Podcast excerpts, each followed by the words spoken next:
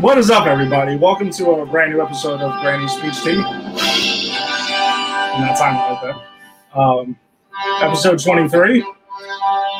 Well, uh, somber when we just got some late breaking news of the passing of uh, Richard Donner.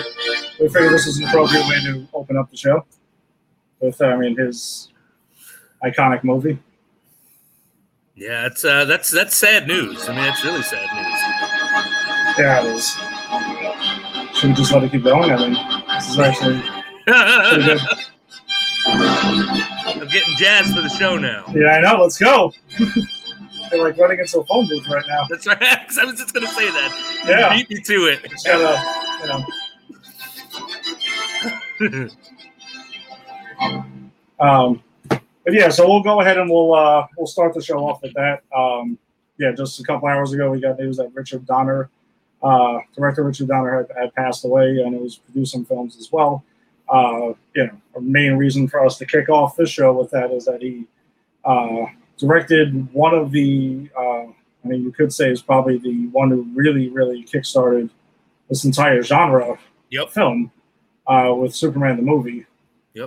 Love it, love it or hate it, and you know there are people who do both, but you can't deny the importance of that movie for comic book movies. Without that movie, there is no Batman '89, and no Batman '89, we don't have anything.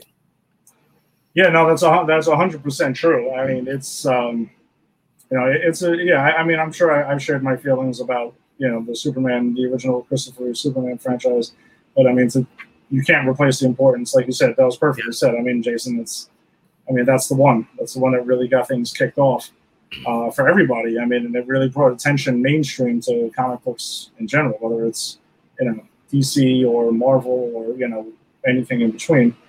Um, John Hamilton, you know, chiming in. So said Richard Donner. Yeah. Yeah. So I guess you know, Richard Donner, rest in peace. Thank you for your contribution to uh, Yeah, this side of geekery. You know, and Lethal Weapon, right? He also gave us Lethal Weapon. All four Lethal Weapon movies. I mean, you he made Mel Gibson likable. You know how hard that is now. We didn't know that in the '80s, but it, it's it's that was a feat. Yeah, no, he, I mean everyone. I mean that's another iconic uh, action franchise. I mean, debatably, I, I've always said personally, I think Die Hard and Predator are like in the action movie. The Lethal Weapon is right there. Yeah, absolutely. And Lethal Weapon was a perfect action comedy, like even more so than Die Hard, I think. Oh yeah, no, absolutely, absolutely, it was. Uh, but he also did Goonies, by the way, which is another big film for you know Oh, our didn't- you know, our generation. I did not realize he did Goonies. Wow, that's an iconic movie. Yeah, I was going to go ahead and, and pull up his his IMDb here uh, and and take a look at it. Uh, he also did Scrooge, which is a really really great uh, Christmas movie. If you haven't seen that, Scrooged is my favorite Christmas movie, the one with Bill Murray, right? uh, yeah, I didn't know that was Richard Donner too. Damn it! I watch Scrooged every year at, on Christmas Eve or thereabout around there um, because I think it is just one of the funniest movies ever made. yeah, no, Scrooge Scrooge is absolutely awesome. I actually finally bought it on on digital this this past year. I ended up buying Nice. a bunch of Christmas movies that I didn't get a chance to ever like I guess get around to purchasing. So that was one of them. Uh, just looking through it too. Uh, directed three episodes of Kojak nice. as well. Who loves Uh, you, baby? Richard Donner does. Uh, he directed the toy. Uh, Okay, Richard Pryor. yeah, he did Superman two. The most some of the original didn't get to finish it, but later on we got Superman two, the Richard Donner cut. which I think is the the better the better version. Oh yeah, absolutely. Uh, let's see the four Lethal Weapon movies. Uh, Radio Flyer uh, is another good movie that they had done. Uh, he directed three episodes of Tales from the Crypt as well. Oh, cool. Yeah. That's awesome. I got I got to look for those. My wife is a big, huge fan of Tales from the Crypt. So for Christmas, I got her the box set, and I got her a cameo wishing her a Merry Christmas from the guy who played the Crypt Keeper, and he did Oh, the wow. voice and made all these puns and everything. So uh, I think I got to look for those episodes, and I can convince her to watch those with me. And I was kind of looking at his producer credit. Oh, he also directed The Omen. Oh, really? Wow. I I was not aware of the the breadth of that man's work. Yeah, no, neither was I. Um, and he was an executive producer on The Lost Boys, which I I love. I love that movie. Yeah, absolutely love the Lost Boys. Uh, let's see. I mean, it's known I am not a Free Willy fan, but he was an executive producer on on Free Willy. He uh another by the way, he also directed and produced Maverick, another Mel Gibson Oh, star I, as well. I remember. I remember that movie. That's a fun movie, actually, if I remember correctly. uh, an executive producer on the Bordello of Blood, which me and Francisco, me and Burr love that movie. By the way, It's a great flick. It's a great flick. absolutely love Holy water and a super soaker. Come on, it's fantastic. oh boy! Uh, executive producer on X Men and X Men Origins Wolverine. oh, all right, all right. We can forgive Yeah. him that. Let's not speak ill of the dead here. Let's not. Let's not. I mean, listen. It's it still takes a lot to make a big budget movie, so It does. you It can't does. say that. You can't hit every single time. That's true. Uh, let's see. Directed for. I mean, produced episodes of The Man of Uncle, The Man from Uncle. Wow, he's been working a long time. Yeah, Gilligan's Island, Perry Mason, Get Smart, Wow, The Fugitive. That's Wow. crazy. He like that's insane. Yeah, no, I, I did not know a lot of this. So, wow, that is that's that's a pretty impressive run there for for Richard Donner. And Farachi's chiming in here too. We did a Christmas. I, I'm pretty sure I referenced the Christmas show we did last year, but uh, he loves Scrooged as well. I- oh, that movie. The bitch hit me with a toaster. One of my favorite lines. I don't know if Angie had seen it before, but I, I think I kind of have a weird feeling it was our first time seeing it this past year when we watched it. Oh, really? That's awesome. That's awesome. That's that's a must see. It's a must see. Oh, absolutely. Uh, so, you know, thank you to Richard Donner for everything he's done for, as you said, we were saying our genre of movies, film, TV, everything. You know, classic on a work. He was he was 91 years old, so he lived like Jason had said on our pre pre show. Uh, you know, lived a fantastic life. I mean, super uber successful. Yeah. So cheers, Richard Donner. Thanks again. And uh, I, I feel now that now that we've sort of sort of started with a somber mood, we got to pick it up a bit. So let me tell you, Ed, what's going on with Baywatch Nights in my segment of unhassling the Hoff. Go for it. I can't wait. So the first 10 minutes of this this episode has nothing to do with the episode. And when it ends, it feels like it, it needed uh, 10 more minutes to sort of end properly because it just kind of like wraps up real quickly. Having said that, the highlights of this are uh, the guy that so Mitch is looking for a girl who is a this is called silent witness, and she is the silent witness. She watched someone in a scuba gear uh, tackle a guy who was swimming in the ocean and drown him to make it look like it was an accident. Enter Mitch Buchanan, who was a lifeguard. And who knew this guy? And so he starts poking around because he thinks it's foul play. And he's right Oh, boy. um and, and so you know it pretty much goes on from there but but the the wtf moment which i love and it, this was worth the episode and, and by the way if you can't tell i'm actually really enjoying this I, I can tell this. I can kind of tell you're into this thing. so I- let me know, let, let's not forget lou rawls is a like is a, a, a in this show he's in the uh the the credits and so he like is there and mitch comes up and he says like because his friend uh like is dressing up or whatever and he goes hey you looking you're looking bad you're a bad mother shut your mouth and he goes but i'm just talking about shaft and lou rawls just breaks out he's a complicated man Oh my god. so you get to see Lou Rawls and Mitch Buchanan riff on the Shaft theme song. Worth it. Wor- worth the 45 minute investment of the episode. I, Yeah. I was not prepared for that. I'm going to tell you the truth. I really was not prepared for that. yeah, I wasn't either. I had to stop and go, wait a minute. Did I just see that? Was that real? I don't know if it still is real. I mean, what time did you watch this episode? Was it like one in the morning or something No. like that? I, I very specifically watch things for this show in the afternoon or early evening because when I get into what I like to think of as my Columbo zone, which is like one in the morning, I'm not usually like able to take notes and clock stuff. You know what I mean? Okay. So Fair so enough. this I watch this in the afternoon. And we appreciate that. I, I, do. I'm sure the fans do appreciate that. you watch our stuff in the afternoon, and you watch Baywatch nights in the afternoon. That's become a part of the show now. It's, it is. It's it's look unhassling the Hoff until until I have done my penance. I will I will walk continue with Baywatch nights. And David Hasselhoff, if you, I mean, we're, we're still tweeting the show to you week in and week out. So we're hoping that you do catch it at some point and enjoy something or acknowledge its existence I, or something like that.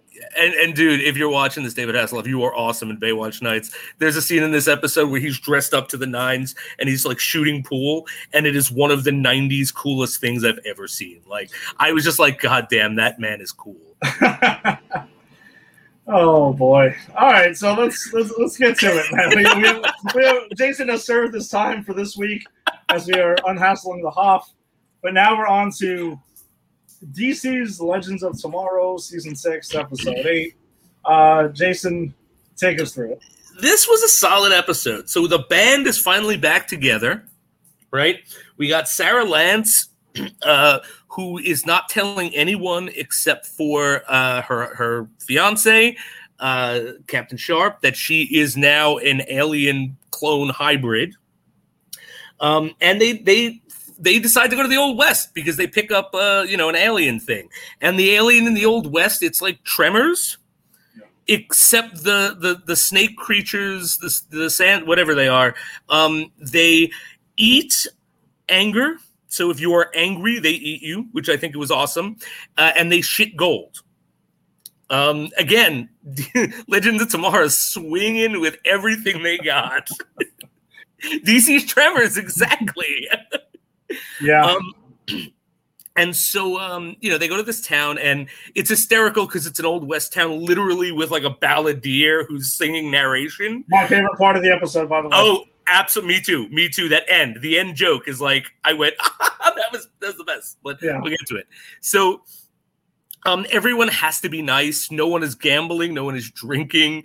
Uh, no, like because the whole thing is, if you're not nice, this thing is going to come and kill you. Um, and so they they they try. It's controlled by this watch that the sheriff has. The sheriff's an outlaw. They uh, Sara is going to have a duel with him, and there's this badass moment where he just shoots her in the head while her back is turned, and her and like it, it goes through and it just reforms, and everyone sees it. So now everyone knows that something's going on. Um, they eventually take this thing from the the sheriff and twist everyone in town was in on it because they love the fact that this thing shits gold, and so they go after the legends. Um, and then we get uh, who else? We get um, Bass Reeves, right? Uh, who is a real, real life uh, marshal, right? The Black Marshal, which is funny because I just got done watching Watchmen, and he is a very key point in that in that that show. Like it starts off with uh, the main character watching Bass Reeves, the Black Marshal, like old film. So it's just funny the the overlap here. Um, but so like he's helping um, he's helping uh, Spooner and Zari, I think it is. Um, uh, sort of deal with the the tremor, deal with the uh, no no not not Zari, um, the Hellspawn. I forget her name.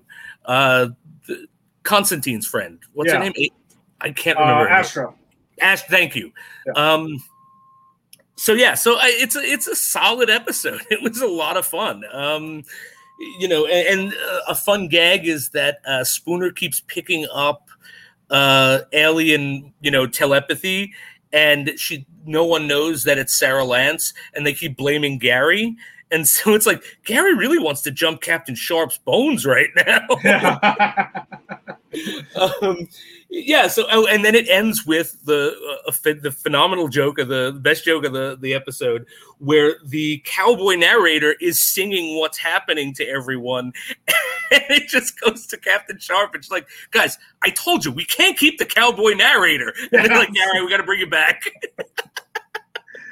Oh, I thought that was priceless because I was wondering if they were going to ever acknowledge it. And I didn't. I was I think I was good either way if right. they acknowledged it or didn't. But I kind of was like, yes, I love the fact that they acknowledged it. I did too. It was, and it was again, it was a great joke because I wasn't expecting it because you know they they weaved it in where this guy is like he has a couple of songs, so you don't even think about it because you're so used to him being there, and then when they call out, it's a great like little twist moment. So, um, but yeah, I think solid episode. I really enjoyed this one as as I do all of these. Yeah, but I'm gonna before I get to a quick some quick notes I wanted to point out with this one that I had. Uh, Jonathan is gonna, and I'm with you, Jonathan. Uh, a little disappointed we didn't get Jonah yeah, Hex. Yeah, that's. I was kind of waiting for that too because they have That's a a pretty good good Jonah Hex in the in the uh, in the CW verse. Yeah, they do. They do, and I think he was on Le- Legends, right? He was on Legends. I believe it was the second or third season, if I remember right. Yeah, I remember that. Yeah, that is that is a bit disappointing they didn't bring him in. Uh, but I think some of my favorite things in the episode was the fact that David Ramsey was playing uh, Sheriff Bass Reeves. It was Diggle. The fact Yes, that he was yes. there, because I knew he was going to be on Legends, they just didn't reveal what fashion he was going to be. And I love the fact, by the way, that Sara calls it out. Yes. Totally meta, self aware. It's like, Diggle? And there's no acknowledgement of it at all. I think that was awesome. It is great. They just they they nail that kind of stuff like so perfectly, and also the fact that by the way Nate getting upset that he was asking for a chair in the Hall of Justice and nobody replied to him. Yes. Bravo, bravo. That was fantastic. that was so good. Nate uh, has Nate had a lot of good moments this this time. Like when Nate decides that he's going to draw the the snake because everyone's starting to argue, and mm-hmm. he's like, "Calm down, calm down." No, you know what? I'm not going to calm down. And he starts flipping out and to Yeah. draw the snake. Like that's a really fun moment. Then he kind of gets there and he goes, "All right, I don't have a plan. I don't know what's going to happen." Oh yeah, I kind of feel like Nate's been getting. I, I've always liked Nate, but I think he's been getting better. You know, the last couple episodes, they've given him like a little bit more to do and a lot of uh, really fun moments and things to like nail there. yeah, yeah. I think I always liked him because um, Biff Tannen's his dad, the actor who plays Biff Tannen. Yes, yes. plays his dad, and I loved, loved, loved that season, man. Just watching because I don't, I've, I've never seen that guy act as anything but Biff Tannen. So seeing him in a meaty role like that was super cool. Yeah, he'll always be Biff Tannen. Oh, of course. Hello, Yeah. McFly. oh man. Um, all right, so let's let's keep it rolling on. Let's uh, talk about the finale of season two of Batwoman. Um, one that we were wondering, like we we've admitted the last couple episodes, has been picking up some momentum. They've been getting things going. You know, it's been an entertaining show. I mean, especially consider where it came from. Um, I think they stuck the landing on the finale. I, I enjoyed it. I think they I enjoyed it because it was a it was well written. It was interesting. and It had a good pace to it. Had some good action in it. Um, had a lot of, for me and you, a lot of Batman. A lot of Yes. more Batman was involved now, and I think that's what kind of was like, okay, maybe we're kind of in Gotham now. Uh, maybe like things are starting. I felt the last couple episodes, it was like really evident. Um, we'll get to some of it. Um, so I, I really liked it was a pretty really fucked up line that Alice had to Ryan about her mother. oh like earlier god. on, like Alice got like really nasty in this Yeah. episode with some of the shit she was coming out with. Alice says to her, like, you, you think you're better than me? Your first action in this world was to kill your biological mother. And I was like, what you, what? Wow. Why would you say that? That was like Ric Flair low blow wham. Like that was holy shit, man. That was that was something. I was like uh, shocked. I think I had to rewind it to be like, did I just it hear that right? was yeah like it, it, it was vicious it was vicious Yeah, and then Alice goes ahead and she sprays Black Mask with the Joker's flower because we at the end of the last episode we found out that uh, Kate Kane, you know, still kind of like working for Black Mask in a way, still kind of like hypnotized, got a hold of like a bunch of stuff that Bruce Wayne had in the Batcave, kind of like they were describing it as kind of like trophies that he had from like defeating villains and, and whatnot, and that was alluded to in their uh, Crisis of Infinite Earths you know, when Kevin Conroy was Batman and like older, Yeah. darker Bruce Wayne on another Earth. So I thought that was kind of cool where that symmetry was there. Um, and then we got um, Batwing. So Luke Fox went full on, became Batwing, got the suit. Lucius Fox built it for him because he was. Uh, I thought it was a really cool way. I don't recall if this is exactly the way it uh, went in the comics, but apparently Luke, as a child, was drawing Wayne, drawing had like cartoon drawings of like a black Batman and was kind of being inspired by Batman and stuff like that. and Lucius Fox went ahead and built him the damn suit, and I was like, okay, that's that's pretty interesting. And he gets to take he gets to use that and take down um, the other guy in the crows that was a lieutenant Yeah. or whatever. The guy who shot him. The guy who shot him. Yeah, I was trying to remember his name, but I, I couldn't. Yeah. He, he gets a chance at redemption and fighting him. which which that you know so if i can just set up what uh, so the, the the lieutenant from the crows uh they were testing the Bane serum on him they were trying Yes. to give him bane's powers without Bane's pretty much attitude, right? That's Yeah, what, and Black Mask has this great line because it, it, it doesn't work. It like messes him up, and he goes, and they wonder why we test things on animals first.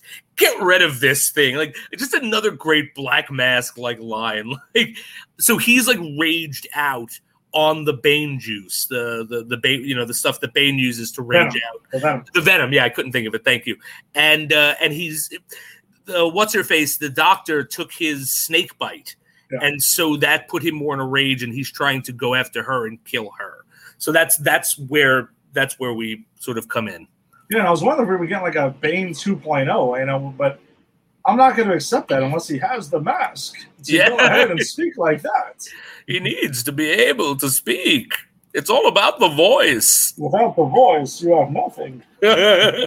Guys, Um, if, if anyone is if anyone has not watched Harley Quinn, you, you got to go and watch, and we'll we'll cover it on the show when it comes back. But you got to go watch Harley Quinn just for the Bane stuff. That is my because Bane is just a pencil pushing idiot. Like, but anyway, I'm sorry, the voice triggered the. No, no, I, I get it. The Bane voice does a lot for, for a lot for people.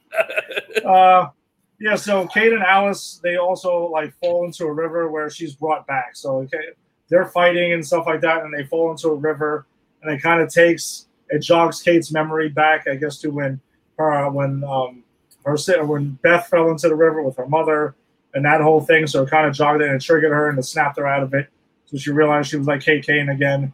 Um, and that really kind of turned things around. Uh, I also want to drop in a comment that we get from Jonathan here, who saying, "I know um, I like how they wrapped up Kate and Alice's story.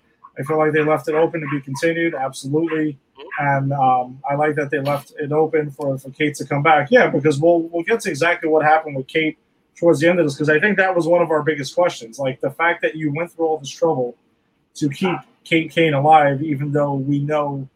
uh, the you know original actress had left the show, like what was the point of it instead of just leaving her dead? You know, you kind of could have just killed her off and, and went like that, uh, but they chose not to. So at the end of the episode, we get Ryan is off parole finally, so that thing is kind of done. So she's kind of free to go on about her life and and live that. Uh, but Kate eventually decides at the end she pretty much officially passes the torch to Ryan and lets her know they have a conversation in um, Wayne Tower. I, I guess the, the, I don't think they've ever called it anything, but we'll go with that.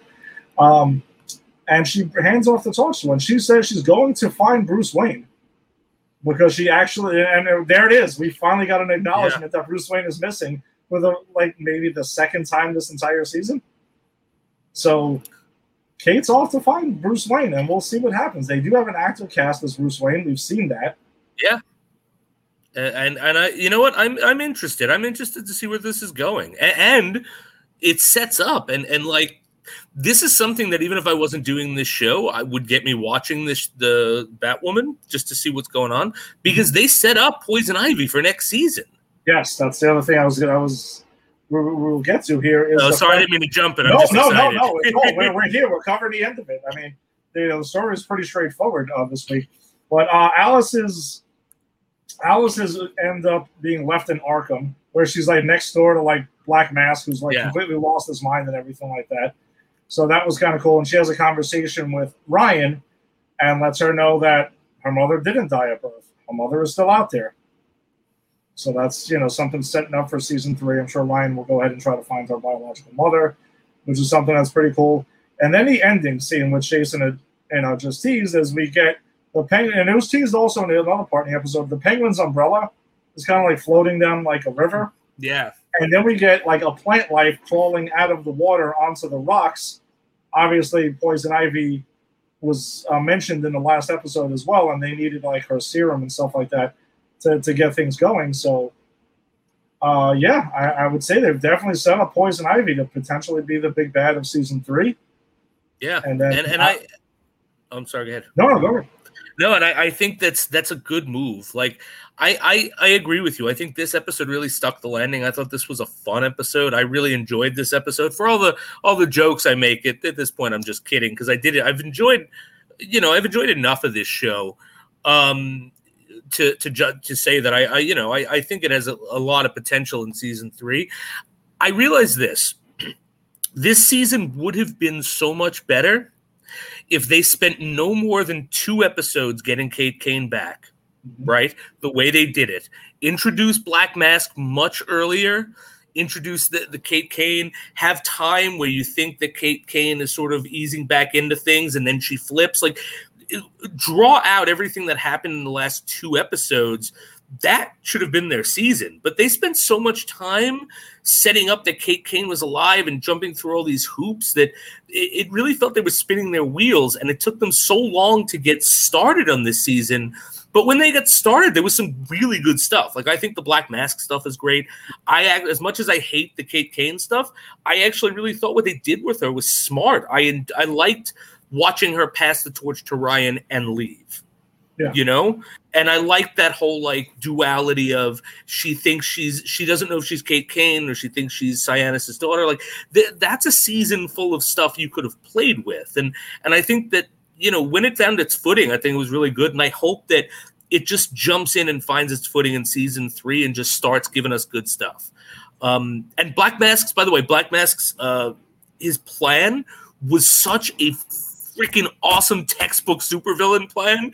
I'm going to make everyone fear me as Black Mask, and then I'm going to ride in as Sionis to save everyone, and I'm going to kill Black Mask in public or whoever I, I asked to wear the Black Mask that day. Like, again, like- had they had him throughout this season instead of just like the, the you know last half of the season i think it would have been much better like they have good stuff here you know what i'm saying so hopefully they kind of learn from their mistakes going into season three Yeah, no, they, they absolutely did have something once they decided to reveal it because we were just wondering where the hell is this all going. Right And I mean, what you said what sounds perfect. If they just would have elaborated on Kate coming back and being mind warped and all of that, and cut out the Sophia crap. By the way, the whole Sophia stuff was such a waste of time.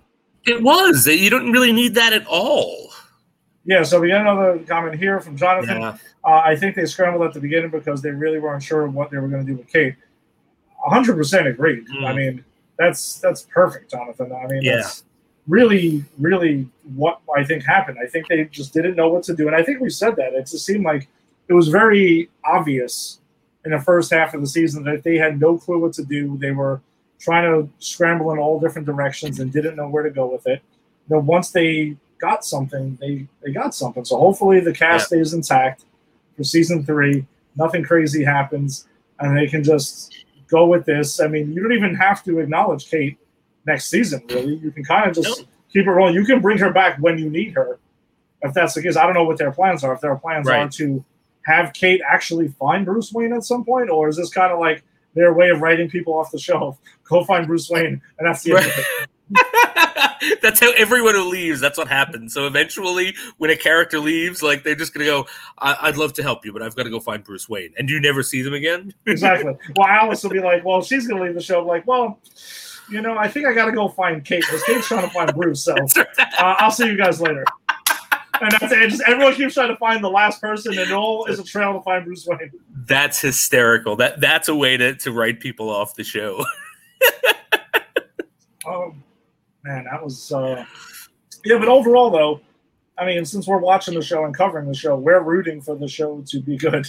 yeah And absolutely It looks like they it looks like they've they've done something with it. So I, yeah, I agree. Again, I just wish they would have gotten to it sooner because they're the the guy who plays Black Mask. I think is fantastic. The girl who plays Ryan, I think, is fantastic. Like that speech she gives, that like um uh, the, the that she gives to the parole board. yes, yes, You know, I, I, mean, that's that's like an awesome an awesome speech that she gives. Like, you know, oh, you, am I going to be a different person? No, I'm still going to be the same good person I was when I was framed. But you want me to tell you what you want to hear? Yes, I've changed. And it was just like I really enjoyed that, and I and I think I've always said that that actress is one of the high points of the show for me. Has been since the beginning. So I'm I'm really glad to see that they found, you know, some good stuff to do with her. Yeah, uh, so we'll, we'll, see what happens when they come back. I'm pretty sure it'll be in the fall and they'll be able to reset and do their normal type of season. I know there hasn't been an announcement when they're going to CW is going to relaunch their next season of episodes, but it usually is like, excuse me, like around September. So we'll see how that rolls around. Um, another CW show we got for this week is The Flash season seven, episode 15. Um, I think a better episode than they've had in a while because we've been Agreed. really, really struggling to get through these Flash episodes for a little bit. Uh, but this one brings back Godspeeds because there yeah, wasn't just one. Yeah, it was a bunch of clones of, of more clones of Godspeed coming back to try to get at Barry. Barry, you know, has some good fights with them. Honestly, like I thought there was, especially to see when they have him kind of like trapped and He screams like, "Oh, bring it on!" And I'm like, I haven't seen Barry get like that amped up, like just to fight in quite some time. That and was cool. That was pretty cool. So he's fighting a bunch of Godspeeds. Um, I thought there was a pretty funny line when uh, Chester asked him about if he has a flashmobile because he had to like go ahead yeah. and drive the stuff over. I'm enjoying Chester a lot, by the way. Chester's been good. Chester's yeah. been good, but it, it, made me think of how we goof on the, the toys when they have Flash yeah. on a motorcycle, Flash in a car. Right. They're like, what the hell is that about? Why would you need a Flashmobile? oh god, or like Spider Man in a helicopter, or you know, whatever the hell it is. Well, I mean, you remember the Thanos copter? That was canon from the comics. Yes, which is great. yeah, I want to ride the Thanos copter. um, I, I think the one storyline that's not really working great for me is the, and I hope it pays off, is like Joe working with like Captain Kramer and I know they the episode ends where they leave off with like, oh, is Joe and Captain Kramer dead because the car blew up that they were in? Yeah. it's like obviously they're not dead. Yes, we, we know that's not the case. Stop that. Um, so that's just one thing. I think it's they don't spend too much time on it this episode, but it just seems like every time the episodes slow down whenever they cut to that. Yeah, yeah, yeah I, I, agree. Um, and there was more. There was more of your favorite uh, Barry and, and Iris trying to conceive. And did you notice Iris is not in this episode? Like, yes, they, they talk around her, and she, she, like they're on the phone with her, but she's not in this episode. Yeah, I wonder what that was. Maybe it was a COVID thing or scheduling conflict or something like that. I don't know. It was just uh, weird because it was uh, like this is a Barry Iris episode, and Iris isn't in it. You know? yes. No, that, that that's a great point. And yes, it's more of my. Well, I think our favorite storyline of the Flash is you know how are Barry and Iris going to conceive because you know, right. we, don't, we don't really know how that's going to happen because the beginning of the episode, uh, Barry falls asleep and sees a vision uh, of his daughter, uh, and then yeah, of was, thinks that's what it is. Nice to see the actress back because I really I I enjoyed that actress I and I enjoyed that season. I thought that was a good season. Yeah, no, so did I. And I'm, I'm curious to wonder because Chester says to him at one point in the episode, he says something along his line, the lines of like, things can change and things don't always plan out the same way. And we also know Bart Allen is coming. So yes. I'm hoping they don't, things don't change in the way of like, um, Nora doesn't exist, but now like Bart is taking her place or something like that. I hope that's not a thing because that seems kind of goofy. Yeah. I hope it's like they coexist. Yeah, I hope so too, uh, and I hope they get to use that actress again because again, I really liked her. Yeah, no, me too. Um, and I, there was a lot of cool action with Team Flash versus the Godspeeds, like Frost and uh, Mark um, are fighting off the. Yes, exactly. Here we go with Mark again. That guy. That guy. Yeah, they're, they're fighting off the Godspeeds, and then pretty much Mark is finally tells Frost that he's you know fallen for like that wasn't painfully obvious to everyone in canon or out of canon, like right. that whole thing. Like I don't know, it's it's kind of weird. Um, yeah, so I think a solid episode. I mean, we'll see where it goes. Obviously, they set up more Godspeed stuff because they got the way the episode ends is the gods a new band of Godspeeds show up and beat the crap out of the other Godspeeds. Yeah, and they kind of like inadvertently save the Flash and I and I think that's interesting as they realize that, that they actually say we've been thinking that they were working together this whole time, but what if they're working against each other? They're all trying to steal my speed for themselves. So I think Yeah. that that's interesting. You know, hopefully they play around with that. Yeah, and, and again, for someone who was like, I was tired of the speedsters, I'm tired of whatever the hell else they were replacing the speedsters with. So bring the speedsters back now and let, I us mean- rock with it. I don't care. Look yeah the the season needs something to anchor it. And because i think the biggest problem i have with this season is the same problem i had with last season. It doesn't have an anchor. It doesn't have a focus. Like last season they foolishly made the focus build the build up to crisis. And then once crisis happened. They had nothing to do.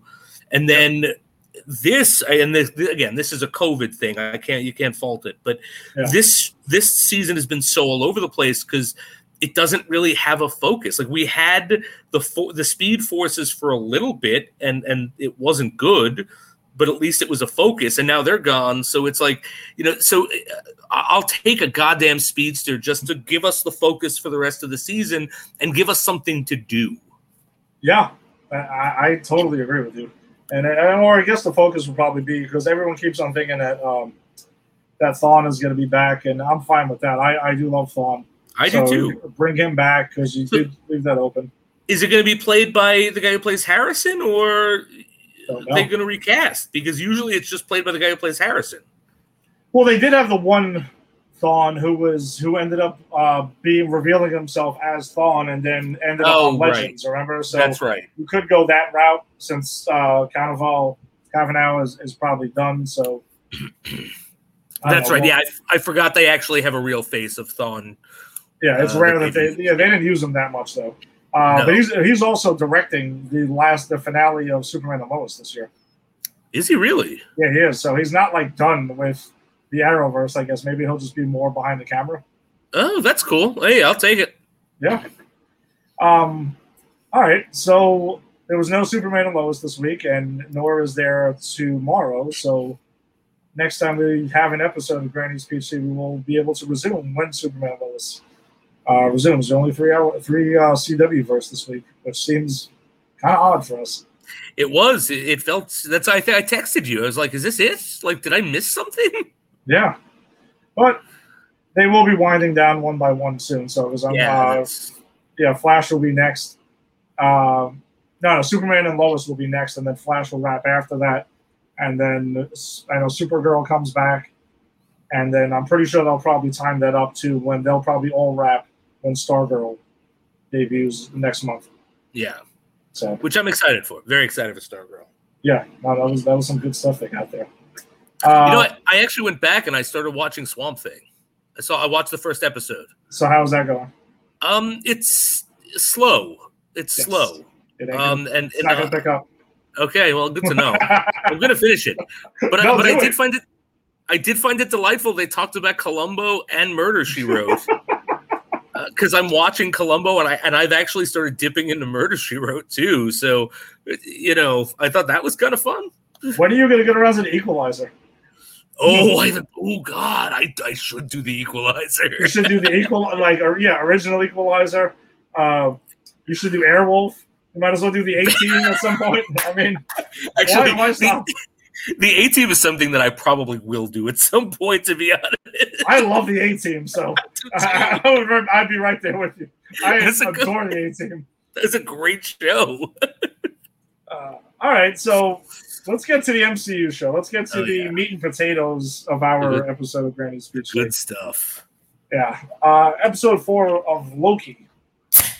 Um, as Jason is popping, he's ready to rock now. I'm popping Um, some more peach tea, man. So the episode opens with Renslayer capturing uh, a young Sylvie uh, from Asgard and resetting her timeline. Uh, she escapes by stealing, and then they take her back to the TVA. At this point, Renslayer is a member of the Minutemen. You know, she's going ahead and, you know, she's not really in her high regard. I guess is running the whole operation at that point, which is something that's pretty interesting when we try to figure out exactly who the hell is behind this whole thing at this point. yes, yeah, which I want to talk about when we get there. Yes. Um, oh wow! By the way, a quick a quick note before then. Jonathan is suggesting you watch Alf also. Oh yeah, I should. Man, I, I gotta I gotta put a list together. Um, so Renslayer takes Sylvie back to the TVA, and then she steals her temp pad. and escapes. And it shows how um, Sylvie is on the run, as she described previously in her entire life. Then, so she's pretty much hopping from, you know, um, apocalypse to apocalypse, essentially Yeah. trying to hide from the TVA. and she has that great line. I mean, I, I think it comes later, but it, it, Yeah, it- so- like she said, like I I spent my childhood in these apocalypses, like, and what an interesting thought. Like, wow, if the, of course you're you'd be kind of messed up. You grew up jumping from apocalypses to apocalypse, like so. I mean, such a such a cool like uh th- like piece of information to learn. Yeah, and and her stealing the temp pad there, and I, I think yeah, the two takeaways I think from that scene here were a Renslayer was a Minuteman at, at one point, and two, um, also by the way, the actress, the younger actress that plays Sylvie, is also Judith in The Walking Dead. Oh, So for people who watch The Walking Dead, yeah, that is her. That's exactly who that is. I thought that was a pretty cool little Easter egg cameo that, that was in there as well. Um, so and the toy that she's playing with, by the way, when so she's playing with some toys before she's taken away by Renslayer and the Minutemen. There's a wolf that's there. That wolf is a reference to the wolf that we saw in Ragnarok on the Rainbow Bridge at the end. That the wolf that's working for uh, for Hela. that's So I thought That was awesome. pretty, I thought that was pretty sweet. That is pretty awesome. I didn't even catch that. yeah, that, I thought that was pretty cool. I was like, wolf, interesting. Um, so yeah, so then Renslayer goes ahead and she goes to. They show her going in to meet with the timekeepers. You know, at, at that point, uh, then the next scene is Renslayer lies to Mobius about C20 because he's asking questions. What happened to C20? She seemed like she was fine. And Renslayer is blatantly lying to her, like, oh, she was lying to him, saying, oh, she was mumbling, she couldn't even talk when she came back, she was losing her mind this is what Sylvie did to her.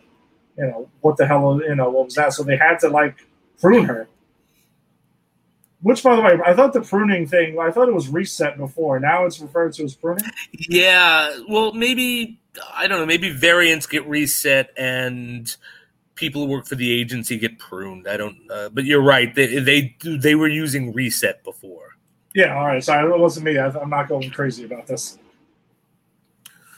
Um, Yeah, no, Okay. no, absolutely. Because I re- I remember that because that was the big thing. Like. Uh, they reset that guy to show, which pretty much sets up like they're going to hit you with the stick and you're going to disappear yeah. in the first episode.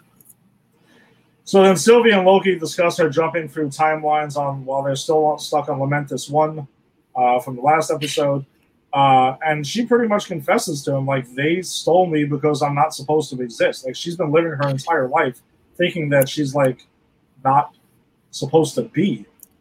And uh, you can kind of start to see the feelings between Loki and Sylvie starting to develop there. By the way, like, yeah, I know. I, I'm sure you're thinking exactly what I'm thinking. Because that's genius. By the way, absolutely genius. The only So- person Loki could fall in love with is a female version of himself. yes, which is priceless to me. I mean, that's just well, they, that's such a Loki thing. someone calls him out on the how narcissistic that is, right? Does Mobius call him out on that? uh, Yes, it is. on Mobius calls him out. Yeah, Mobius calls him out on it, and pretty much spells it out for anyone who maybe went over your head briefly. Yeah, exactly. Uh, so Loki gives props to Sylvie, uh, you know, as they fall for each other. That it's causing, uh, and that's pretty much what's causing the Nexus event when the TVA is tracking them because TVA at that point has no idea where they are, and then doesn't know they're on Lamentis One, and then they see a Nexus event forming on the timeline. So they've kind of revealed themselves, like you know, even though they can hide in Apocalypse, the fact that Loki, that a Loki's were falling for each other, is what causes the Nexus event. It's spectacular. yeah, yeah. Um, and that's what leads to TVA tracking them down. So then we see the TVA bringing them in, in inside the TVA. You know, uh, Sylvie's being brought one way, Loki's brought another. And I thought also another thing that was great is Loki getting pissed off about the lack of security That's around them. Hysterical. Like, why does she get more security than me? She's not more dangerous than I am. exactly. Like this is insulting. What the hell are you like? What's going on here? Yeah, and this is something I really enjoy about this show is it never forgets what Loki you're dealing with. Mm-hmm. And like, even though it's because this is pretty much the villain of Avengers being Yeah. forced into a semi heroic role, but he's still the piece of shit villain from Avengers. So I love that they never forget that, you know? oh man, so so yeah, so and then Mobius calls him out for being a bad friend. At that Yes, point, he's like he yells him, he yells at him repeatedly, like you know, you're just a bad friend and everything. It kind of reminded me of Owen Wilson, like from Wedding Crashers, for a second. yeah. I, was, I can I can totally see him just like delivering those kind of lines there, which just made me laugh even more. Um, but yeah, so but Loki goes ahead and and before he's being put away, he you know by the Minutemen and by Mobius, he's about to be thrown into a time cell, which we find out what that is in a second. But he, you know, Mobius tells him, "You got one last thing to say," and he tells him very seriously. Loki tells Mobius, "TVA's lying to you." because Sylvie like has let it all out like right now, like they're all variants and everything like that, Mhm. and Mobius kind of just doesn't believe him, or just puts it in the back of his mind for a second, and throws. They Loki gets thrown into a time cell, uh, and then we find out the time cell, by the way, which is a real lot of interesting things in there.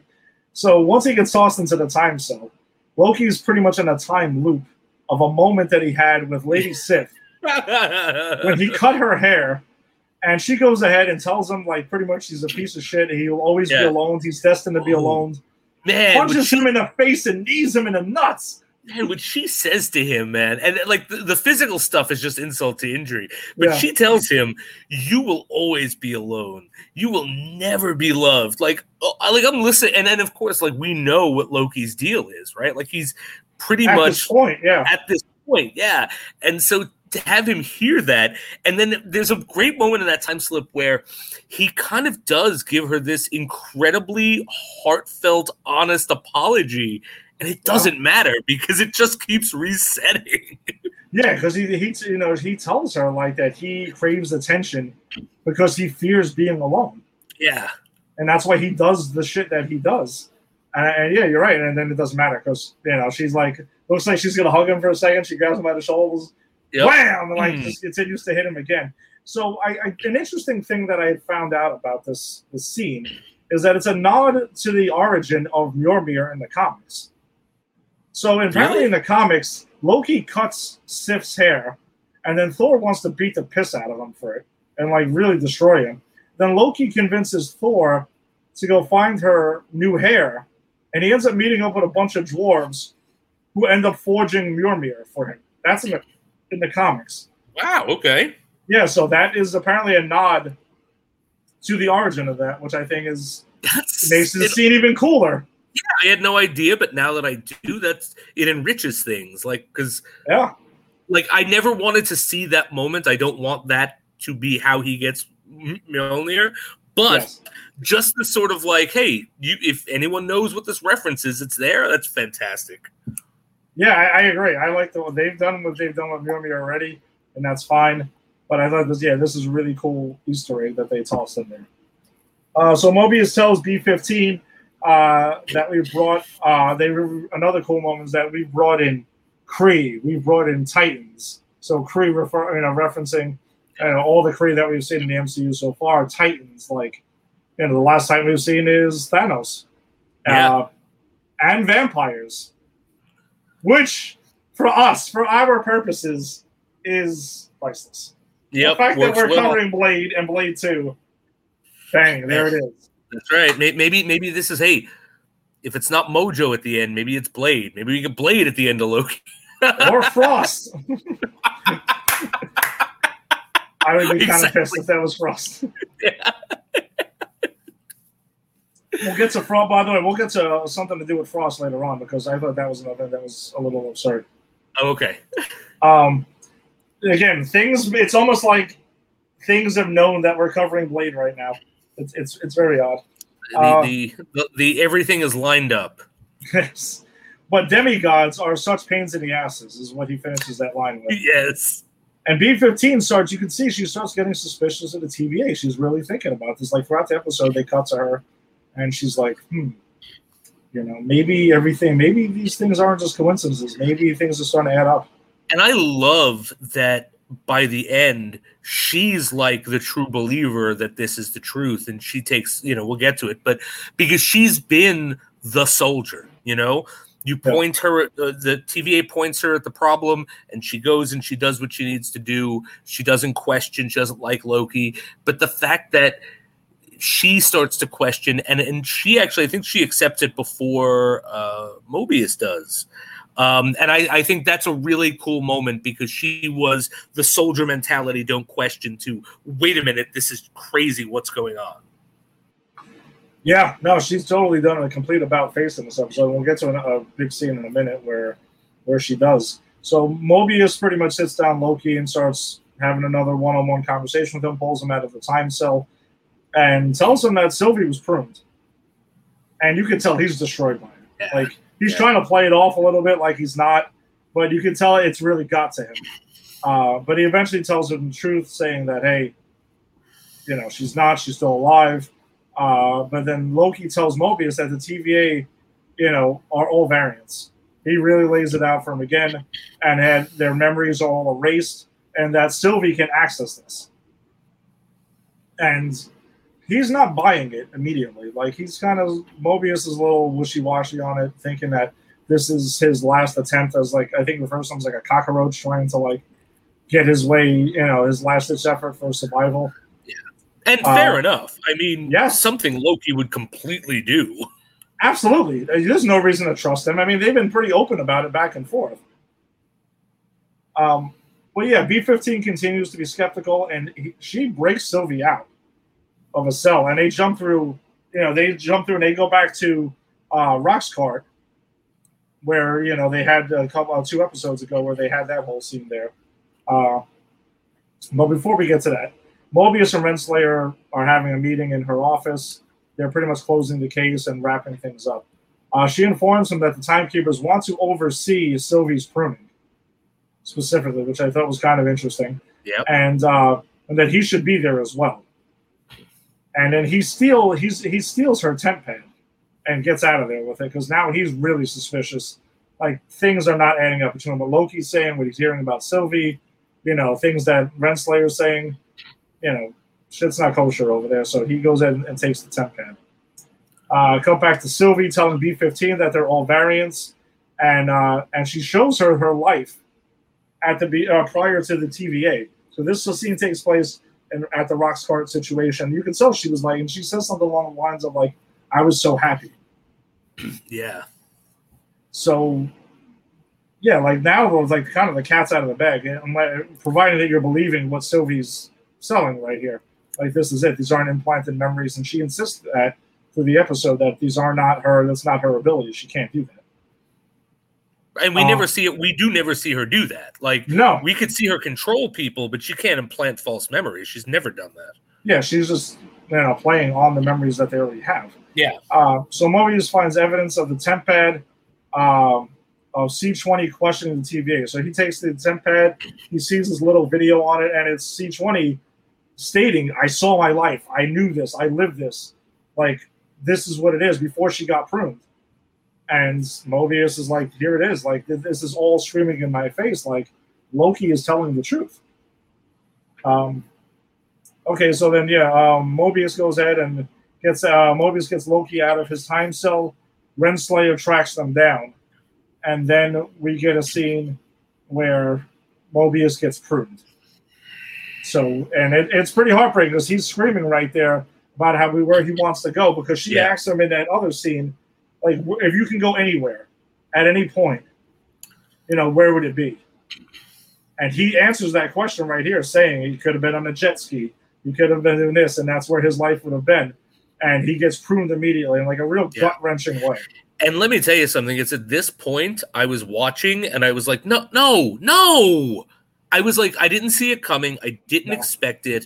I I I I love this character. Like I'm really enjoying Owen Wilson. I don't want him dead.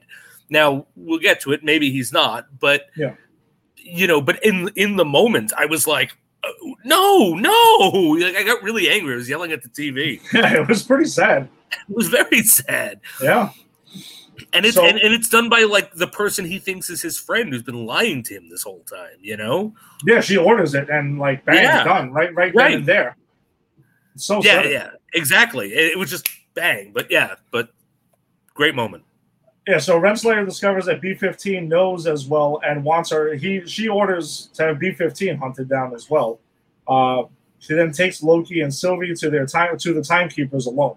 She's like, "Listen, I'm taking them alone. Come with me." Calls off the Minutemen, which is really suspicious that that's happening too.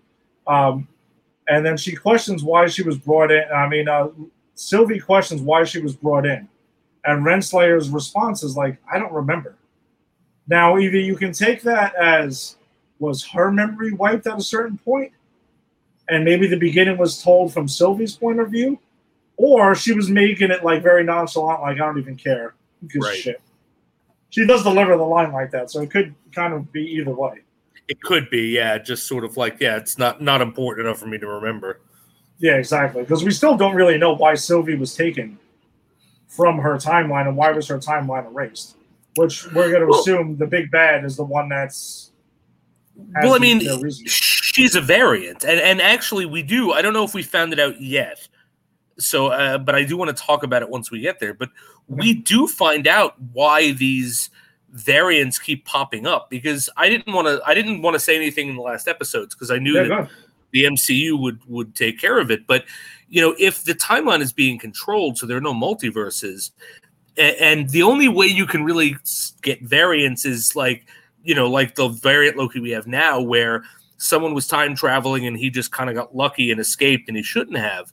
There, there should be no reason to have female Lokis or monster Lokis or whatever, and they do clear up in this episode why that is. Have we gotten there yet? No, we're about to we're about to get to where Loki and Sylvie are freed by Okay. B fifteen. Because uh, Renslayer gets off the elevator, golden elevator, you want to call it, whatever. So they so she's they're there in front of the timekeepers, and then B fifteen busts in and frees them. And she even says, you know, for all time and everything like that. Like she's still kind of like buying in with that, uh, but she knows the whole thing is a hoax.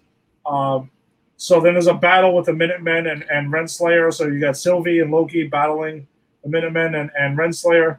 Uh, they also take out the Timekeepers to find out uh, they were androids. Yeah. So during this whole thing, there's like a whole thing where Sylvie goes in and they cut off their head, one of their heads, and it rolls down, and it's a fucking android.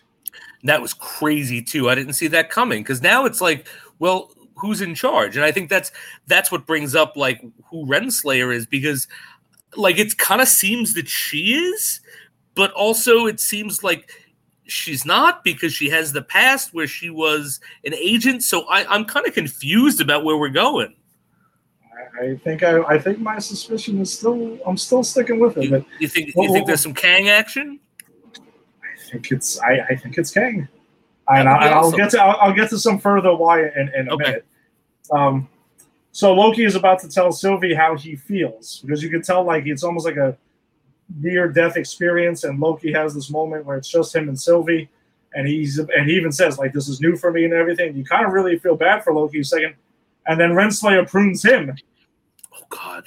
from behind, uh, and then then Sylvie goes ahead and gets that thing and it re- is about to prune Renslayer, and she's like, "Do it, do it, go ahead." And he's like, "No, because you're going to tell me everything right now."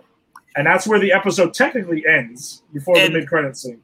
And it was at that moment where I was like, but no, they can't. But I mean, it's Loki. They can't kill Loki. Like, I was very confused.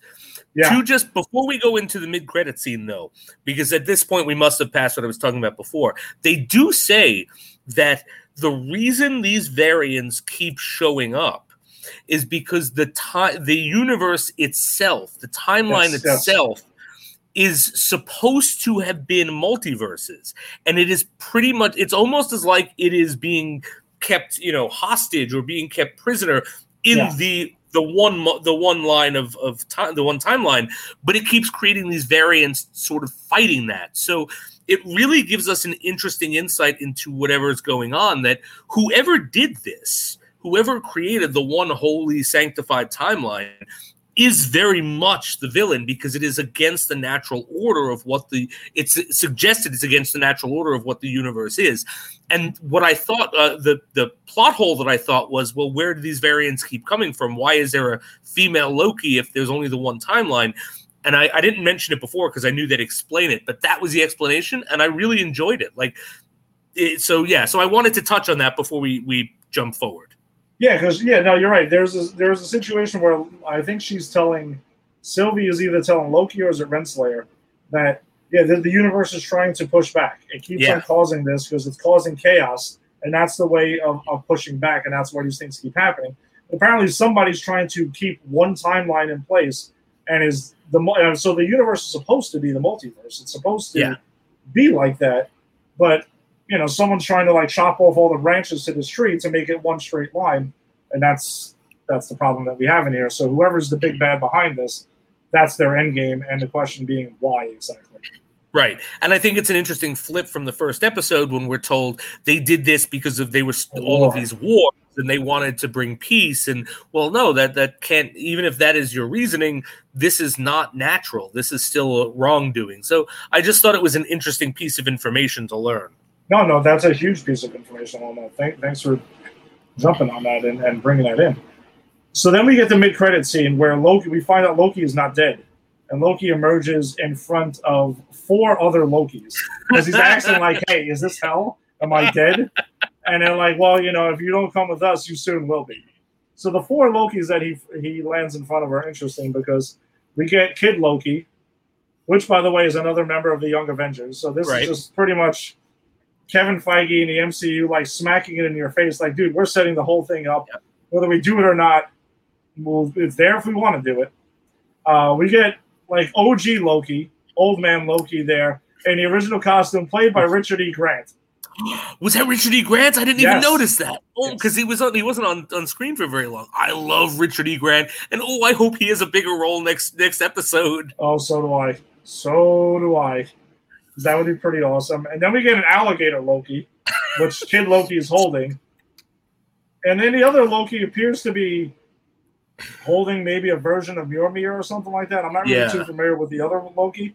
Uh, so we'll see. I mean, obviously, we're going to see more about him as well. I'm assuming in the next episode. But to the behind uh, old Loki in the background, it appears it's another apocalyptic event that he's landed in. And there's an Avengers Tower is in the background behind Old Man Loki, Ooh, and it's a didn't that. destroyed it's a destroyed rubbled version of Avengers Tower.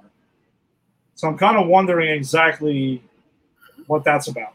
interesting So besides besides those Easter eggs and things like that, I think the big questions we have now are number one is who the hell is behind all of this? yeah And, And I think- like you said, is it Renslayer or I wouldn't be surprised if it's Kang. I think Kang would be a good. I mean, he's a time traveler, right? I mean, that's his Yep. thing. Um, but but I don't know. Like the the TVA is really powerful. Like, does Kang have the power to nullify Infinity Gems?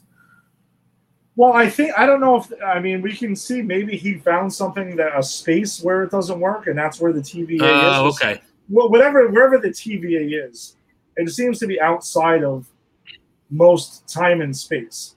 So Okay. maybe that's what if He found a pocket of space where it can be nullified. I don't think he necessarily himself is able to do that. Um, I also think it's interesting because um, Jonathan Majors over the weekend took a picture in a comic store in LA in front of an Avengers comic where it says Kang lives. And he's in front of it now. So now before this, he's never officially confirmed Oh, that he's going to be okay. Kang the Conqueror. That's just been widely reported and everyone's known it. So apparently that was tweeted over the weekend. And I feel like the timing of this is not by accident. Okay, so maybe We maybe know this he is, is. setup. Yeah, that's what I'm saying. Maybe he's going to get introduced in the next episode or maybe in the finale. Because we do have two episodes left of Loki.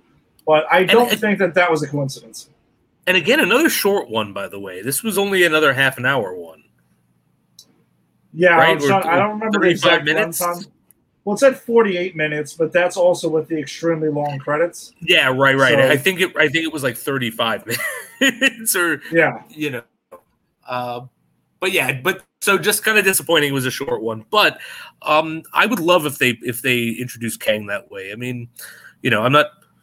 We made a lot of lot of predictions when we did WandaVision, so I, I'm I'm keeping my hat out of the prediction ring. But I would not be disappointed at all to see Kang set up here and then come in for Ant Man.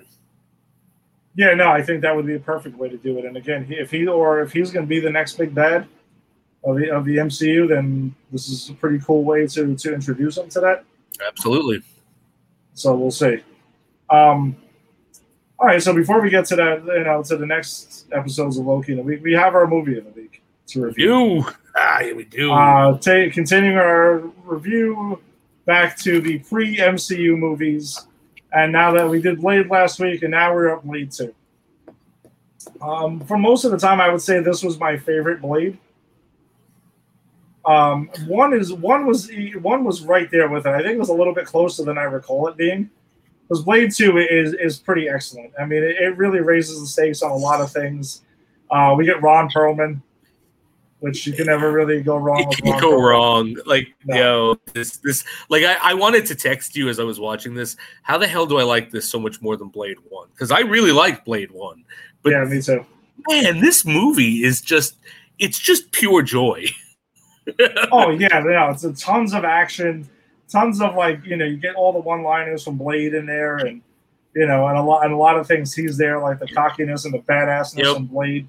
Um, And I I have to say something that was weird was the CGI fights in front of the like the lights in the beginning when the blood pack is first introduced. Oh yeah, okay. Yeah, I I, I, thought kind that of was just give the CGI a pass. Oh no, I just was wondering why did you need to make it a CGI fight in front of that because it just seemed like totally unnecessary. Yeah, that's a good point. That's a good point. That's all. I know. I don't. For the time, I'll always forgive CGI. Yeah, because it's like the CGI is always bad when you look back on it. Uh, but you're right. Why did it have to be there? Why did it have to be CGI? Um, I actually think that there this. So I remember when I watched this movie for the first time, not being on board with them bringing back Whistler. Because so you know, for anyone who hasn't seen this movie, they bring back Whistler, uh, Mhm. and Kris Kristofferson, and you know, it kind of we didn't see him die, and, and and so, but the whole thing is, is like he shot himself, but then turned into a vampire, and the vampires got him and were torturing him, and so since ever since the end of Blade One to now. Blade has been hunting him, and it's been two years. Yeah. And I actually really like. I didn't. I didn't remember liking it when I first saw it. I really dug that this time, and I dug how they they got him back. And I really love that Blade tracks him down, ties him up, and says, "Look, I've given you the antidote. Whether it works or not, the sun comes up." And then just leaves, and so, and then you know, and then he's cured. It's cool. Um, but I, I- think that worked. I, I did. I, I really, I don't know what my problem was when I first, the first time I saw the movie, because I, I really actually thought it worked. And the the opening sequence is kind of like last time on Blade, Yeah. and they they actually do talk about Blade being in Moscow searching for Whistler. And if you're, Yes. I only, re- yeah, that's where Blade One ends. And I was like. Wow, they even tied in like because I don't think that was the intention at the end of Blade One, you know. no, I don't think But so. Either. that I think the intention was just to show he's still out there and he's everywhere. But now it's like, oh no, now we actually know why he was in Moscow. So I, yeah, I love this movie, man. this is just a great movie. Oh yeah, no, I'll double down and say this is still my favorite Blade movie of, of Yeah. the trilogy. That that's goes without saying. I just fear, I just think that over time watching them again, one was even better than I remember it being. Me too. Me too. And I think it was more props to one than knocking down two. I think a, a one knock we I texted you about with two is there's a weird wrestling moves that are in it. Like there's an elbow drop and there's a suplex in there. Oh God, yeah, the suplex. Oh, oh my How was that about? That was weird. Like that was really weird. But I think that was like a that was a, a thing at the time, right? Like the Oh, late yeah. nineties, early two thousands. Like uh, wrestling Guilty, wrestling was huge. Yeah. Yeah. So I, I, I, but yeah, it was out of place. It was weird. Like they could cut that. That would have been fine. Um, I like that we get Daryl. I didn't realize that it was Daryl from Walking Dead as his sort of replacement Whistler. Yeah. Angie Uh, didn't remember that either, and I was like, I knew Norman Reedus was in this. When I saw him in Walking Dead, I was like, holy shit, It's fucking Scud from Blade Two. well, it's, it's funny because I I don't remember like I didn't know him when I saw this. So and then I got and then I hadn't seen this movie in a long time, and I got into Walking Dead briefly. So he became Daryl to me. I had no idea it was the same guy. Um, he of course is a douche. Oh, of course. Uh, and, you know completely sells Blade out. Uh, it's nice to watch Blade kill him, though. This was a WTF moment for the the, the movie for me. He so uh, long and short of it is Scud is working with the, the vampires. He creates this bomb that uh, Blade puts in the back of Ron Perlman's head to keep him under control. Ron mm-hmm. Perlman takes it out and says, It was never a bomb. And Scud takes it and starts delivering exposition. I'm one of them. I've been, you know, trailing you this whole time. I've been this and that. And Blade is like, I knew it. It's not a dud. Click. And he blows him up. Yeah. And my and it's cool to watch, but my thought was, wouldn't that have been better if you just blew Ron Perlman up? Wasn't he more of the threat? Oh, of course. I mean, Scud, Scud should have been nothing to Blade. Right. I mean, Blade could have like taken care of Scud at any moment after Ron Perlman was out of the picture. Oh, yeah. No, I, I could. I didn't think of it like that, but you're 100 percent correct. Um, I have a note saying vampires love clubs because there's another like you know oh, yes. blood bloodbath club. Um, I don't know if you noticed this, but both Scud and the vampires are watching the Powerpuff Girls at various different times. I didn't know that.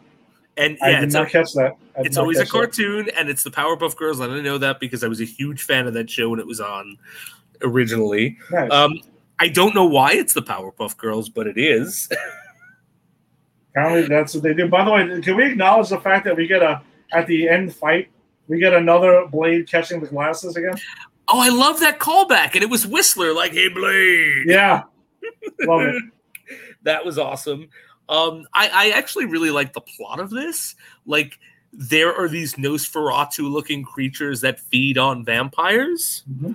Uh, so I thought that was cool, like because it gives the vampires are now the hunted. We find out that that was created by the crazy old vampire. It actually started to feel like um, what's that that vampire werewolf movie with Kate Beckinsale? Oh, uh, Underworld. Yeah, yeah. It kind of started to feel like Underworld to me at that point, yeah. with like the corrupt, the corrupt old guy.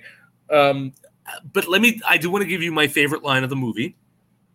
Uh, I believe Ron. Per- no, not Ron Perlman, but one of the Blood Pack says this to Whistler. Listen, shit kicker, you're about one cunt hair away from hillbilly heaven. I had to pause that and say, I have to write that down. That is a great line. oh, that's great. Um, but yeah, yeah. I mean, it's, it's, just such a fun movie. It's it's so cool. Um, and again, Guillermo del Toro is a real director. He's like, you know, he knows how to put together a movie, and this is definitely proof of that. Yeah, no, you could definitely see that the budget was up for this for for Blade Two from Blade, uh, and it, it, shows. And you can see it's it's in the hands of a better director. Things seem to be smoother. Things just look better a lot of times. And I think like the like you said, the Nosferatu like vampires looking vampires are kind of very much like a Guillermo del Toro type of thing. You can kind of tell by his style and something he would be doing. Same thing with the Reapers. Like yeah. they all just seem like they're creations of some. He's all about like monsters and and things like that. So you could de- he definitely puts his stamp on this movie. Absolutely. Um, but this is also another one that was written by David Goyer. David Goyer wrote all three Blade movies, which we'll get to the other one in two weeks yeah. because we're gonna yes. have a week off from Blade because right. we have a we have a certain movie that we will be covering for next week. I'm um, excited. Oh boy, am I excited! um, so yeah, but I, I, think yeah, the movie definitely Blade Two absolutely holds up in, in so many ways. And, and, there's a lot of times when I wish that Kevin Feige would have gave in and been like, "You want to know something? Instead of totally rebooting Blade, we're gonna say that this is a part of the MCU because I don't think there's anything that happens in these three movies that it's like, yeah, I don't think that syncs up. You could have just said Shield had a Shield was aware that some of this happened, and that's pretty much what yeah, well, this isn't even a Shield purview thing. Like this is like this is more like a supernatural stuff. That's Well, I'm just saying the Shield seems to know every little thing that happens. Yeah. So absolutely. No, no, absolutely. But like, but I'm saying like they could. I would be completely okay with them saying nothing and just saying this is part of the MCU because it's like, you know, Shield doesn't know every time Spider-Man wipes his ass. It's like you know, it, it, you know, things get so, uh, and it's not like a big space thing. There's nothing in these movies that like threaten the universe. Like, you know, yeah, Deacon Frost was trying to bring upon the end of the world the same way every villain in Buffy the Vampire Slayer tried, and it never worked. It never even got close. So it's like I I I could completely accept it. Yeah, I would accept it, but and, and but again, don't get me wrong. I'm not. I'm excited to see Mahershala Ali what he can do with Blade. Same But here. it's like going back and looking, watching these movies. It's like, damn, they were good. Damn, they were good, and they still hold up. and they still are good. That's a like Yeah. that's the thing is I watched this movie. I took almost no notes, right? Like the more the worse a movie is, the more notes I take because it's mostly like what WTF. But I, I had a handful of notes because I was just too busy enjoying the movie. Like you know the, the the the script is good, the action is good, the setup is good. I, I actually think Blade and the vampires have more to do in this one than the last one because they have to work together, but they're not really working together. And the Blood Pack, I think, even outside of Ron Perlman, those those characters are interesting. You know, it's it's not it's so it's like this. I just enjoyed this movie. Like I didn't have much to say outside of if you have not seen Blade two, go see Blade two. Do yourself a favor. Yeah, no, check it out. I mean, if you haven't seen the Blade movies or if you want to, definitely go. They're on HBO Max right now. So if you have Yes. HBO Max, they're all there because they're all they were New Line Cinema movies. So New Line Cinema is owned by Warner Brothers now, so I'm sure they'll be there. You know, I don't know where the hell they end up, but maybe they'll just stay there. Uh, you know, indefinitely. I don't know. Uh, we got a comment in here. Uh, it would have been an alternative timeline. Blade Three has Ryan Reynolds. Mm. Yeah, I, I that's a good point. That that's a I fair point. We, yeah, because we know Deadpool is in. Uh, he's coming into the MCU and supposedly going to be in the, in the MCU proper. So we'll see how that goes. But also, when you're dealing with Deadpool, he could have made a gag about it and just moved on. Like, wow, that guy kind of looked like me, huh? If he Yeah, ever I runs mean- in Blade. we we are we are actually talking about the character who at the end of his last movie went back in time and shot himself the actor before he took on green lantern so you know Yeah. anything anything is possible with deadpool Yeah, Deadpool's kind of like the one who just like doesn't, you know, you know, doesn't go ahead and the rules don't apply to him. We also got another comment from YouTube from Tiki. Thank you, Tiki. I don't, I don't think we've seen you comment on before, but Facebook. Uh, yeah, we're also on Facebook. We stream live on Facebook and YouTube and Instagram and Twitter.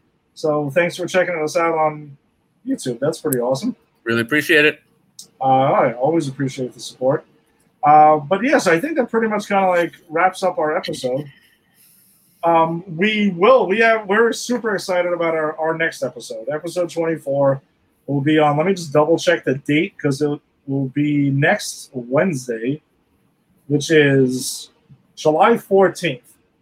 Now we're super excited for this because at that point we are going to be covering the first MCU movie to drop which me and Jason are going to see Sunday night in IMAX. we are i'm very excited And I'm excited to see that. I'm going to be on vacation in Seattle this week, and I'm going to see it in Screen X on Thursday night. So premiere night, I will be seeing it in Screen X, and I'm going to see it in IMAX. Me and Jason will see it together. We will be posting something from the movie theater, maybe straight out of the theater. We can give our quick thoughts about that. Um, but we're we're pumped for that. We're also going to have two episodes of Loki to talk about yes in our next episodes, the last two. So we will have that as well. Action packed, super crazy episode. Um, and what what cw do we have do we have a lot of cw as well that we're covering because i know we're winding down um, I think we'll we will have. Let's see, we'll have Legends, okay right? We will have Legends. We should have Superman and Lois by then, and we'll have the Flash. okay So all right so nothing too heavy that's that's cool no, CW should be should be pretty much keeping it light. Um, you know, for for that part of it. But yeah, we're, we're just we're just excited. This is the first new MCU movie we're going to cover on Granny's Peach Tea. that's right And, and, and, it's the most awaited one, the one we've all been waiting for since phase two. yes, exactly. Since Iron Man 2, essentially, is what we've been waiting for this film. So we're like, really, we've been really, really waiting for this one. Um, I, I, know the, the embargo's lifted. I, I, I don't read reviews of other other people too much. I'll just say maybe an overall grade, but it's, it's getting very positive reviews. Got nice. a great score on Rotten Tomatoes, too. I just don't want to read the details of it. I'll see that for my own. So I mean, it's going to be great. Scarlett, uh, the, the, the Black Widow is a great character. Scarlett Johansson is phenomenal as a Black Widow. Like how, like I think one of my favorite moments in the Avengers is her introduction. I could watch yeah. a movie just of like whatever the hell she was doing there. You know? Oh yeah, with uh, yeah, with the, the Russian guy and everything else. Great yeah, I was. I I, th- I think about that at least once a month, where it's like oh, you get a phone call. What? No, what are you doing? No, come on. I was just about to break him. And she's like tied to the chair and he thinks that he's the one in charge. Is like, what are you talking about? and then she just kicks the hell out of them all and breaks free. It's like, I could watch that as a movie, like, you know, like, you know, with a plot, of course, not just yeah. that, but you know what I mean? Like, that's entertaining. So I'm excited for this. Yeah, no, I can't wait. I'm looking forward to it. it should be like a spy espionage thing. It's kind of what I've always envisioned, you know, a Black Widow solo movie to be.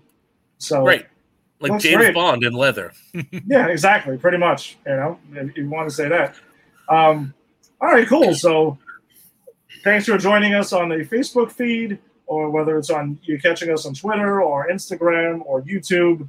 We, we always appreciate it. Uh, if you like what you're hearing tonight, go ahead. Go to popculturepros.com, and uh, you can check us check all the shows that are out there. Uh, if you're on YouTube, subscribe to Pop Culture Pros you know, you can follow our playlist, any of the shows playlist. We got a bunch of cool shit for you to check out. Um, if you're into the if you're into baseball, we have a Yankee show called the Empire One Six One Show. Just had a new episode uh, that recorded right before this, so check that out. If you're into the New York Mets, you got to put it in the book show with Farachi and his guys. You can check that out. If you're into wrestling, Tuesday nights, you got the Just Too Sweet show with Tim and Eric. They they do a great job there. Eric has another show called the A to Z show, which is on Sunday nights.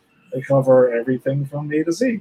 Um, and then you have um, Jada and Kyle. They cover movies. They're doing new movies too. I'm sure they'll have. They'll be covering Black Widow as well. Or if they would like, they're more than welcome to join us on Granny's Peach Tea, and we can we can do an Avengers. Exactly. We can we can we can jam together and we can do an Avengers because we were the Justice League last time covering Zack Snyder's Justice League. I am more than happy to do an Avengers style massive episode of Granny's Peach Tea there it is. The invite's out there for you guys. Is there any way we can have that effect where every time you let someone into the show, like it's like the circle from Infinity War or from Endgame? That would be that, priceless. That way it just looks like we're all coming out. That. that. would be great. Just and I could just like do the circle like Doctor Strange, like boom, boom, boom, boom. That would be great. Oh, That'd be man. awesome. That's a genius idea. Um, so yeah, so so go ahead and check that out. If you're on Facebook and you're join the Granny's Peach Tea Facebook group, we share a bunch of stories every single day, news that's breaking, trailers, and stuff like that. So you can sign up and, and join the group. The group's growing all the time. Thank you for everyone in the group for joining it, participating in it, and uh, yeah, that's pretty much pretty much it. So uh, stay safe out there. Keep enjoying the summer. Hope everyone yeah. enjoyed their Fourth of July. It was, a, it was a good time had hopefully by everyone. Had some ice cream and barbecue and, and baseball for me, so it, it was it was ready good to go and always remember that he's a complicated man and no one understands him but his woman. Talking about David Hasselhoff. Shut up. oh boy. All right, man. So, and also don't forget that Jason will be bringing us whatever the latest is on Baywatch Nights. We're not cutting that out of the episode. That's definitely going to stay in. Oh no, no, no! I will. I am watching all two seasons of Baywatch Nights, and you will hear something from every episode. All right, everybody. Peace. Take it Peace. easy. We'll see you next week. Take care.